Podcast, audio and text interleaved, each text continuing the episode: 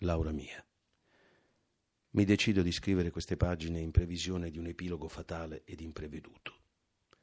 Da due giorni partono a decine uomini e donne per ignota destinazione. Può anche essere la mia ora.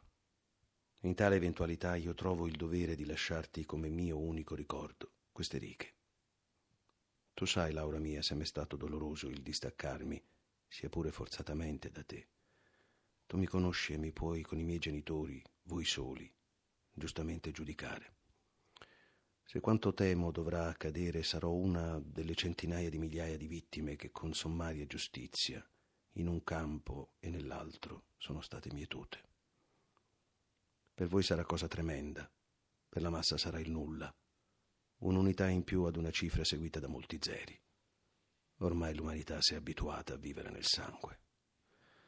Io credo che tutto ciò che tra noi v'è stato non sia altro che normale e conseguente alla nostra età.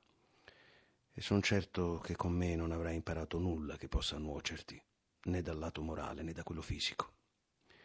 Ti raccomando perciò, come mio ultimo desiderio, che tu non voglia, o per debolezza o per dolore, sbandarti e uscire da quella via che con tanto amore, cura e passione ti ho modestamente insegnato.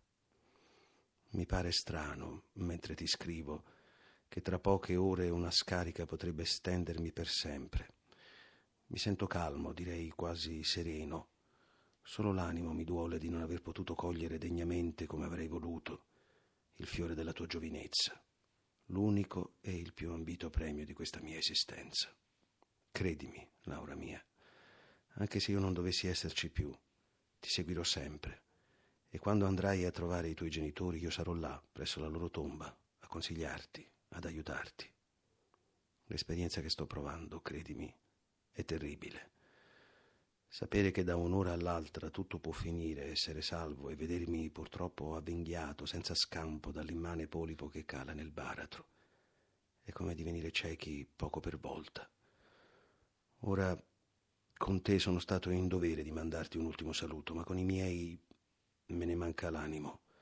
Quello che dovrei dire loro è troppo atroce perché io possa avere la forza di dare loro un dolore di tale misura. Comprenderanno. È l'unica cosa che io spero. Comprenderanno. Addio, Laura adorata. Io vado verso l'ignoto, la gloria o l'oblio.